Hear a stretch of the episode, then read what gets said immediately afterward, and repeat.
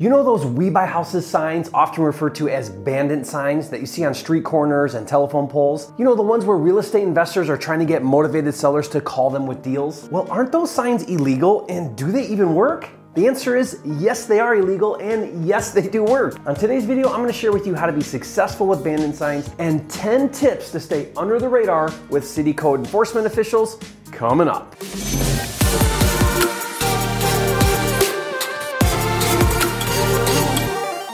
Hi, it's Jerry Norton, the nation's leading expert on flipping houses. And if you're new here to make more money in less time flipping houses so you can live your dream life, subscribe to my channel and click the bell icon to get notified when new videos are released. Are bandit signs really illegal? The correct answer is it depends on the city where you're hanging signs. Most have ordinances that prevent hanging signs as it's considered littering or trespassing on private property. The real question isn't is it illegal in my city, but rather does my city enforce it? The general rule is the nicer the neighborhood, the more it's enforced. I mean, you have to admit, they do make an intersection look pretty trashy. Ordinance workers in most low income areas have bigger fish to fry than chasing after investors hanging bandit signs. I still have signs hanging on telephone poles in my very first market in Detroit from when I started flipping houses 15 years ago, and I still get calls from those signs. But the nicer the area, the more free time code enforcers have, and the stricter they'll enforce the ordinance. So, what happens if you hang a sign in a city that enforces the ordinance? You may be subject to a fine from a few hundred dollars to a few thousand dollars. So, you may decide that hanging bandit signs is just not worth the hassle. But if you want to move forward with bandit signs,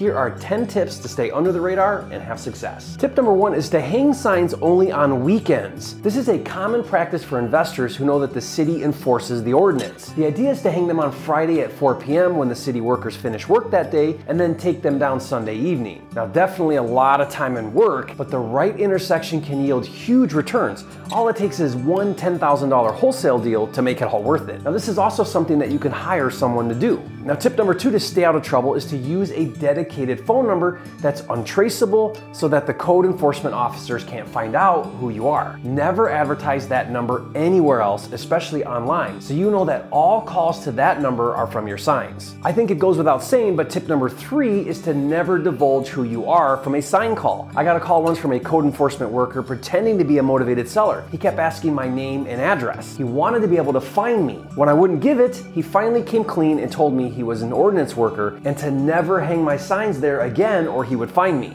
Tip number four is to place your signs out of reach. Most code enforcers will grab the easy signs. If it's out of reach, they may not bother with it. I like to hang my signs high enough that someone would need a ladder to remove them. Now, there are tools to hang your signs up high without needing a ladder to hang them. Google bandit sign hammer and you'll see a different option. Keep in mind, city code enforcers aren't the only ones taking down your signs. Your competition is also taking them down. Believe it or not, not everybody plays nice in the sandbox. Now, tip number five to keep your nose clean is to not be a repeat offender. If you get a call from an angry code enforcement worker, apologize and reinforce him or her that you will remove the sign or discontinue hanging signs there. Most times they'll let it go with a warning. Tip number six is to find good locations. Location is everything. Usually you want high traffic locations, but this isn't always the case. I've had some busy intersections that never produce calls, and other locations with a third the traffic that produce calls every week. Like all marketing, test and track. When you get calls, find out where they saw your sign. So if you have the marketing budget, bandit signs are usually worth the money. Tip number seven is to keep testing the copy on your signs. This applies to all marketing, especially your signs. Try different messaging and see what produces more calls. If you're not sure where to start when you order your first batch of signs, ask which signs are the most popular and are yielding the best results and start there. Now, bandit signs can be well worth the money. So, tip number eight is to track your return on investment. How much are you spending and what's your return on investment? For a benchmark, it's estimated that for every 500 signs, you'll get one deal. Now, obviously, that can vary greatly, but it's a good benchmark. Depending on the size, color, style, method of hanging, and quantity ordered, the average cost is around $1.50